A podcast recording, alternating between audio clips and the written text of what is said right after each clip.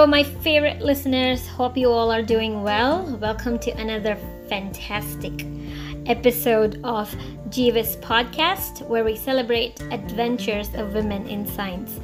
I'm Vidya Narayanaswamy, your host. I sit with women in science as they share their journey, trips, and tricks that could bring you closer to your dream.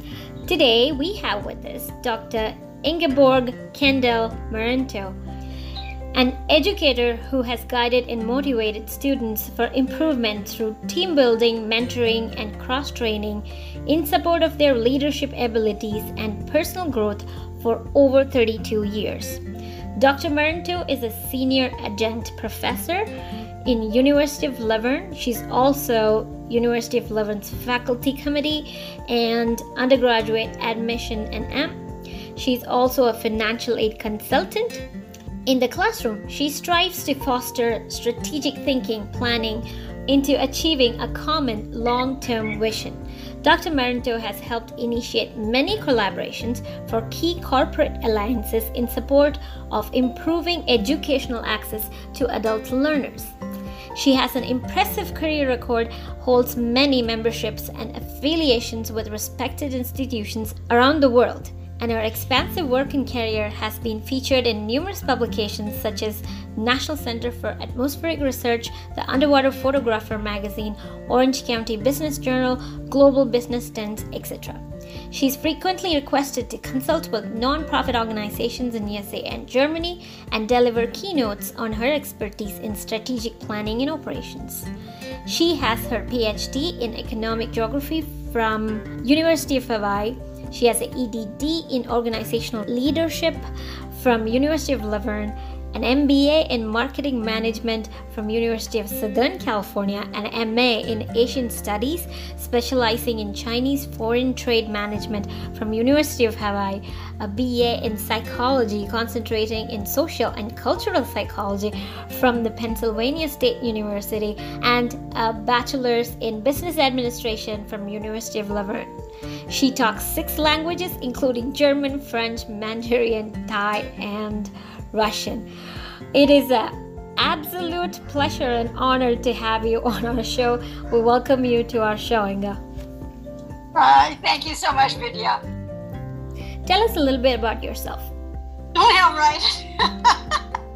After your introduction, how do I begin?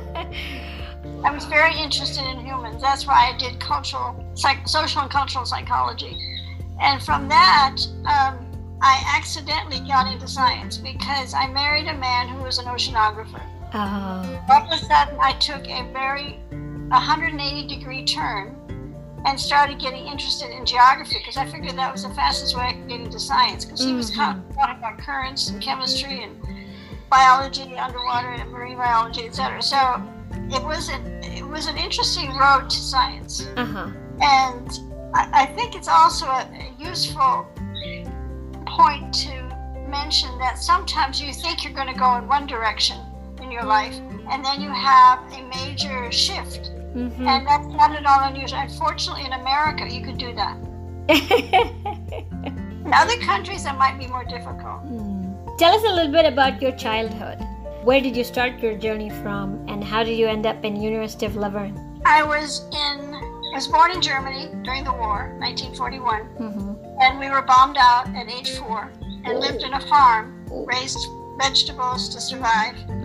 And then my mother married an American soldier, and that's how I came to America. I was an army brat. And he was a very good stepfather, and we lived on military bases. I had an excellent education because the military has very good schools. The defense has very good schools.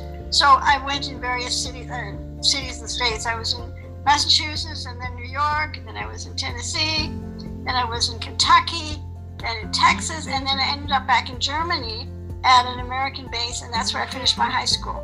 And then I decided to stay 2 more years and do my first 2 years in the University of Maryland, which had a residential program on the headquarters of an Army base in Munich. And so that's where I did my first 2 years in college. And one of the professors I had was from Penn State, and he recruited me to go to Penn State. So I went from a small little college, 250 students for 2 years, to a 25,000 campus student population. Culture shock, not only in terms of culture for being in America after being in Germany, but also being in a, one of the top universities where you had classes with 300, 400 students.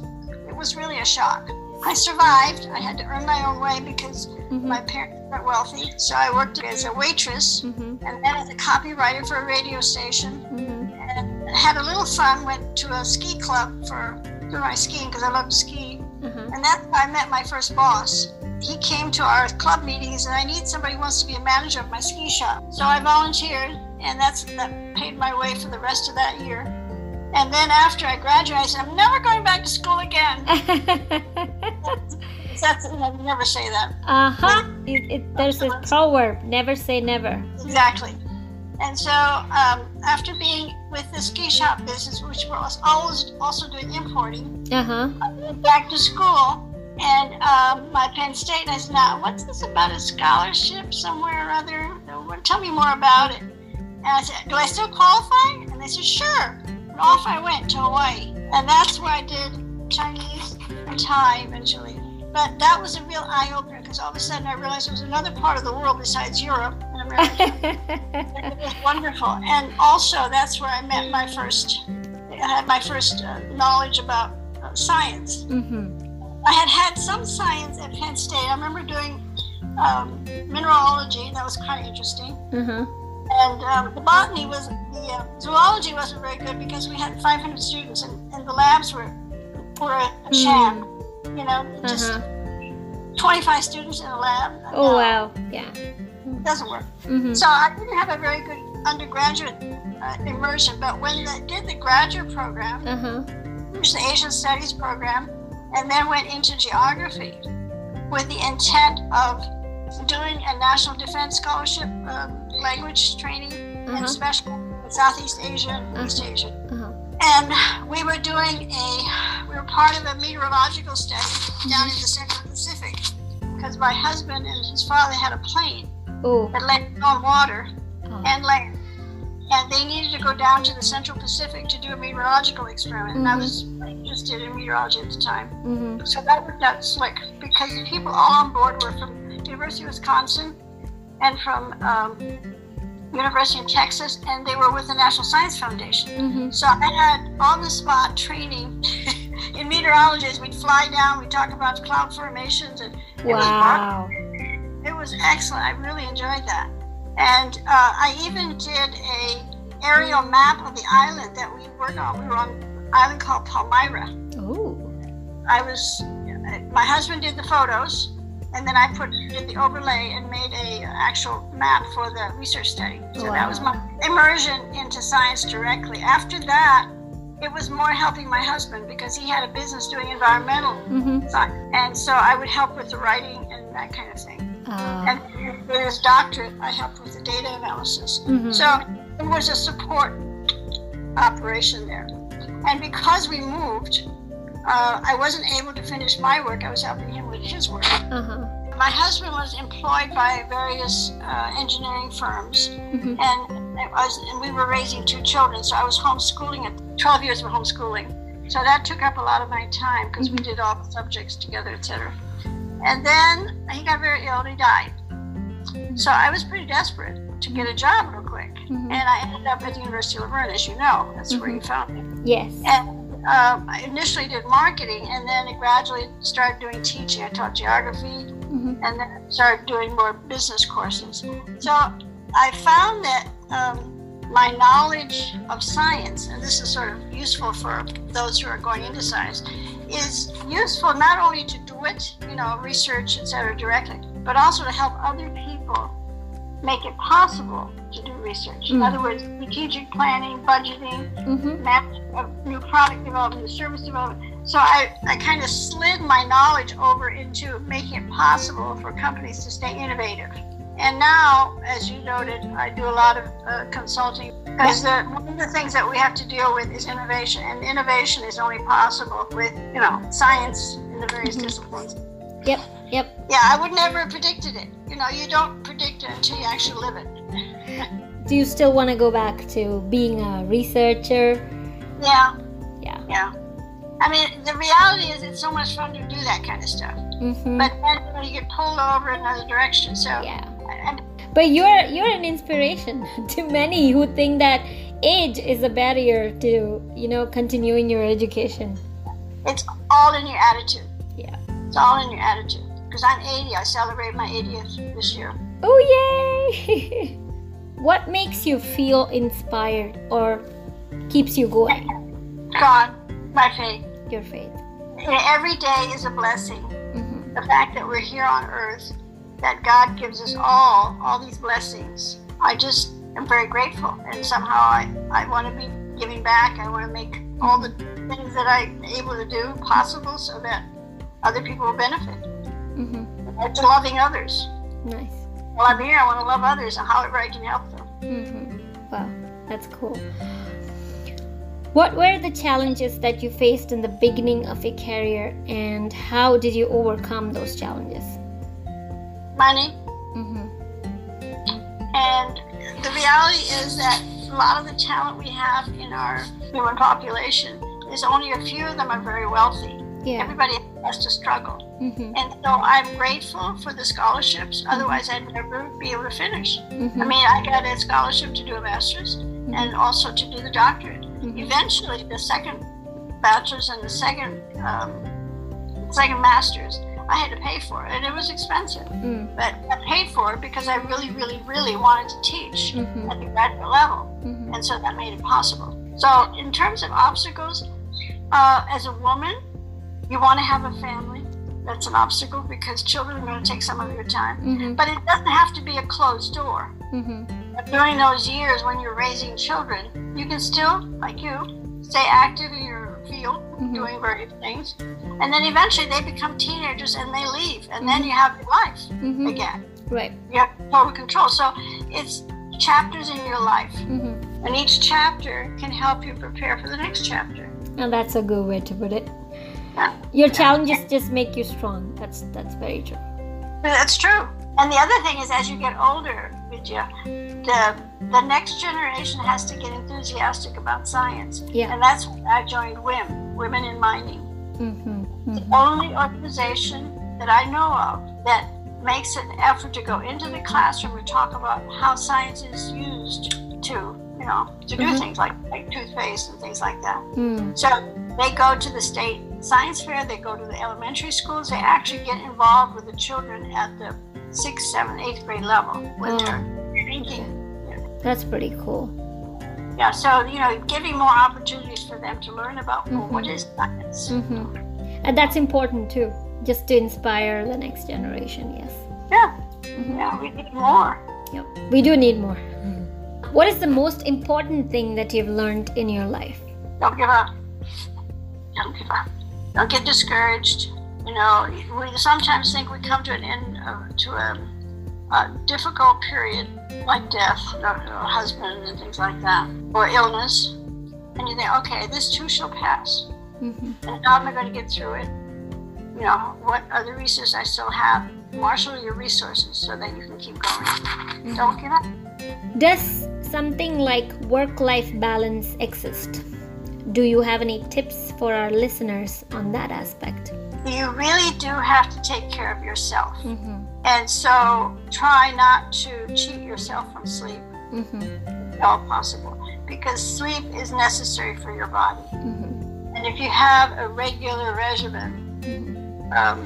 Of rest, good nutrition, and exercise. The other thing is I've discovered this year, I had a blood clot in my leg. Mm-hmm. I've discovered that if I walk for an hour, I can have time to talk with my God about things. I can reflect, I can think, I can make phone calls. Mm-hmm. So that quiet time can be used for thinking time, mm-hmm. to work out problems that might be existing, or call somebody about something or other as you're walking along. Mm-hmm. So using that quiet time to write everything in your mind about what you need to be doing, it's really, really important too. Somehow, if you can, even if it's a half an hour, somehow do a little exercise for your body, because your body needs that. Yep. Calcium that way, and it keeps you healthy and in a good frame of mind. Because The stress will also work itself out. Right. We all have various kinds of stress. Mm-hmm. Yep. Stress, financial stress, deadline stress, children stress. Oh yeah. That's a very good tip. Thank you so much for that. How important is an MBA degree in the business world? It's absolutely necessary. Mm-hmm. But it depends on where you live. Mm-hmm. For instance, in Southern California, where we are, mm-hmm. an MBA is absolutely necessary if you want to go into upper management, mm-hmm. whether it's a project manager in scientific work, or even in actually going up the ladder of new product development, working with clients that need to have something done for them. Mm-hmm. You absolutely have to have that kind of knowledge, but be able to talk to them. Mm-hmm. So that you're talking the same language. Mm-hmm. Otherwise, you're talking Swahili, you're talking about science, whether it's biology or chemistry, whatever. They have no idea what that's all about. Mm-hmm. So if you convert it into, this is how we're going to be more competitive, mm-hmm. we have market share, we have to differentiate ourselves because we have X, Y, Z, that will make sense. Mm-hmm. So partly it's to explain what you're doing in science mm-hmm. to those that make money decisions. Mm-hmm. So the MBA, because a lot of people who are in science don't really want to do the actual marketing or mm-hmm. management of operations. They just want to stay in R&D. Mm-hmm. To stay in R&D, you have to get it funded. Mm-hmm. Yep. And so you have to get it funded. Mm-hmm. And part of the challenge for companies is, as I mentioned earlier, is innovation. Right. Staying with the global marketplace, you've got to stay innovative. Right. And you've got to be able to convince the accountants, the financial people, mm-hmm. and even operations, we have to change what we're doing, the way we're doing it. We can't be labor intensive. We've got to be automated. How are we going to do that? Mm-hmm. R&D. Okay. So you either do R&D on the product itself, mm-hmm. or the service, mm-hmm. or how you make it. That's an engineering research kind of thing. Mm-hmm. Equipment. So I think of the MBA as a language.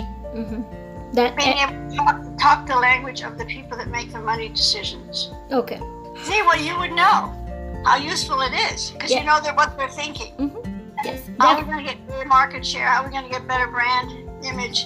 Right. Mm-hmm. Definitely, it helps scientists see the perspective of a business world, what happens in the business world, and what we can get done on the research side, so it helps in the business world. So I think it's important to see both the worlds, so you get a clear idea of what you can do to help the company. So yeah, and see, a lot of times there's mergers always going on, right? Exactly, yes. And one of the things that the scientists can do mm-hmm. is they can say, okay, it makes more sense to merge with that company because that will supplement what we have, mm-hmm. rather than, the people at the top, they think globally. They don't necessarily think down at our middle lower level, right? Yeah. So you have to explain to them, okay, we have capacity, let's say in the computer arena, right? Mm-hmm. But we need some more knowledge in testing. Mm-hmm. So that company that you're thinking about, they have a strong department or division that we could really work well, but we could really be much stronger. Right. We would have a competitive edge. Right. That makes sense. Cool.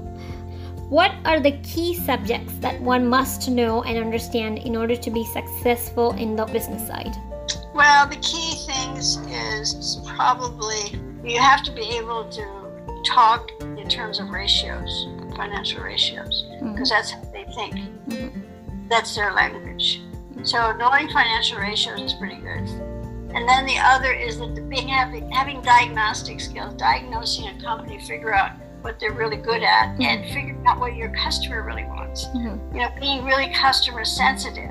That's probably the most important insight you have to give to your team, whoever is on your team, mm-hmm. so that you're more willing to do what they want rather than what you think you want to give them. Perfect. What are some of the attributes a business professional should have in a business setting? Number one, listening skills. Mm-hmm. And the other is a vision, a strategic vision, being able to look at the long-term picture. Okay. And not just worry about the immediate, because it's always risky.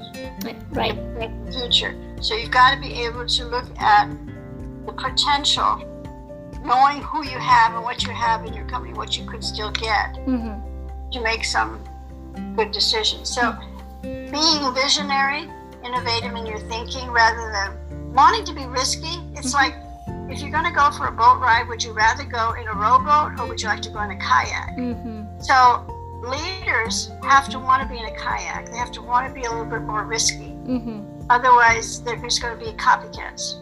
Yeah. Trying to copy somebody else. Right. Bring your unique skill to the world, right? Unique style. Being able to make friends, mm-hmm. because it takes a collaborative effort. You never can do things alone. No. You always have to be with people. Right, right. Having the sense of, I'm not going to get the glory, we're going to get the glory. Mm-hmm. Mm-hmm. Too much worried about how you're looking, you're missing the point of this whole exercise. Because mm-hmm. it's not for you anyway, it's for everybody. The mm-hmm. customer, mm-hmm. the clients, and team that's going to put the product or the yep. research together. Yep. Cool. What are some of the strategies that can help women achieve a more prominent role in business? Probably the biggest thing that women, looking back, is to talk to other women who are actually doing it. Right. Communication. Right? Yes. Communication, and then getting advice and getting referrals. Mm-hmm, mm-hmm. As I look back, everything I accomplished, the doors that were open where people referred me to that. Mm. So, even like I was a typist at Penn State, but because I did a good job and I asked questions, and people took an interest, mm-hmm. and they wanted me to continue on. They mm-hmm. encouraged me. So by even doing menial things, it doesn't matter what it is, mm-hmm. you're around people who can help you. Mm-hmm. So making friends, going in other kinds of businesses, stretching yourself, mm-hmm. not being afraid to take X job because it doesn't maybe pay that much, but you get contact with really interesting people who watch what they're doing. Yep, yep. Networking, yep. Mm-hmm. Networking, yeah, absolutely. And it's amazing to me that I talked to international students a lot. I said, join things, join this communities, the HR specialty or accounting, whatever. Right. Join it, because mm-hmm. then you meet people who are actually doing it, mm-hmm. and tell you what's happening, what the problems are, and that will help you with picking projects. Right, absolutely. What advice would you give someone wanting to pursue a career in business world? If you have a love of science, keep going in science, because we need more specialists. There are too many MBA out there that don't have a clue. They don't know. Yeah. They have no roots. Mm-hmm. And the reality is that there are more and more dual master program people, mm-hmm. Mm-hmm. and that caused this need. Just like you have engineering with MBA. Mm-hmm. Same thing you should have with the chemistry with the MBA. So that, again, they can talk to each other. Mm-hmm. And then along the way, they might even have their own company. Mm-hmm. That's one of the advantages, is that once you have your science, and if you know the business world, then you can get your own money and start your own company. Okay. I mean, you have a lot of examples of that. Mm-hmm. So that's another reason. But I would say do your science first, if you have a love of science. Uh-huh. Like you. Like I did. Yeah. And the reality is, although there are many universities and there are many positions available, mm-hmm. you are more marketable if you have 2 degrees, because then you can do research and teach, even if it's adjunct. Okay. You have more flexibility. Mm-hmm. Like you could teach. Yeah. And whether it's at the community college or at the university level. Mm-hmm. Mm-hmm. So that's the end of all our questions. We're going to our lightning round. Are you ready? I'm ready. All right. You're very creative with this. All right, keep going. If you were the Vice President of the United States of America, what's the first thing you would do? Go to the border. Ooh. Why? Solve the problems. Mm-hmm. I'm a hands-on person. If you want to solve a problem, you don't let other people do it. You get involved. You don't know what to do unless you're involved. Oh, I like it. If you could go anywhere in the world, where would you go and why? Ambon. Ambon. Where is it? Ambon. Oh, where is it? It's in Indonesia. Uh-huh. And it's at a marine biological station. Oh. With incredible underwater. Oh, wow. Reefs. That's pretty cool. Okay, this is going to be a challenging one. Say a sentence that includes words from German, French, Mandarin, Thai, and Russian. Kto? That's Russian. Means who. Okay. Bist du, are you, in German. Uh-huh. Wo shi, that would be I am. Ah. The next one is Sawadika. Oh. Thank you. Oh, thank you. Okay. And French. Merci beaucoup. It also means thank you very much. Oh, nice. I like it. What's your favorite hobby? Gardening. Oh, yeah, I know. I love your garden. It's so beautiful. If you were put in a rocket, where would you go? Moon or Mars? Why? I'd rather go to the moon. I think it'd be a little bit friendlier than Mars. Mars is going to be too far. Take too long. Moon, at least, it's within reason. Okay. Get all screwed up. Great answer. Great answer. What's your favorite destination? Well, at the moment, it's Germany. Mm-hmm. But it's close to Philippines. I love Philippines, too. Nice, nice. One thing that annoys you the most? People who lie. And it's stronger than that. They make me angry. If you could get yourself anything, what would you get? Probably an airplane and a pilot. Oh, yeah. Oh, yeah. Yes. Yes. To take me places. I love to go in the sky. I have an extra seat, so I can come too. and not a jet. I'd like to have a butt plane. Yes. Slow and joyful. Oh, yeah. Oh, yeah. What word would you add to the dictionary if you could? What would it mean? The first word that comes to mind is fantastic, mm-hmm. incredible. Mm-hmm. And, you know, the world, the earth, this is from a science view. Mm-hmm. It's just incredibly complex. Mm-hmm. I remember when I was first going to college, I thought, well, I'm not going to go into science. That's too complicated. Well, that turned around. But I thought, well, I'll just focus on humans. Well, humans are so complicated. Oh, yeah. Because we're bodies and we're also spirits. Uh-huh. And, you know, no matter where you go, no matter what you look at, it initially looks simple. Mm-hmm. Oh, food, right? And the more you get into it, you realize it's a whole world. Yep, yep. Mm-hmm. Very complex world that we're living in. Yep, yep. You can't be bored. I know you can't. That is very true. You can't be bored. What is your favorite cartoon show? Charlie Brown. Charlie Brown? Oh, that's a good one. And then the bird. What was it, the bird? Tweety. Yes. Oh, I love it. I love Tweety. So that brings us to the end of the lightning round. Is there anything else that you want to share with our listeners? I mentioned to you loving the earth, appreciating the complexity of what we have here, mm-hmm, mm-hmm. which leads me to the thought that God made us to be very special, mm-hmm. that we have this planet to live on. Mm-hmm. Else, we need to be grateful mm-hmm. for that special world that we're on. Mm-hmm. And that the concept that we can control the climate mm-hmm. is ridiculous. We need to understand that you can manage it, mm-hmm. but overall we can't control it. Mm-hmm. Man's never going to be able to do that. Mm-hmm. That's why we need to be grateful to God. That's great advice. Thank you so much for sharing that with us.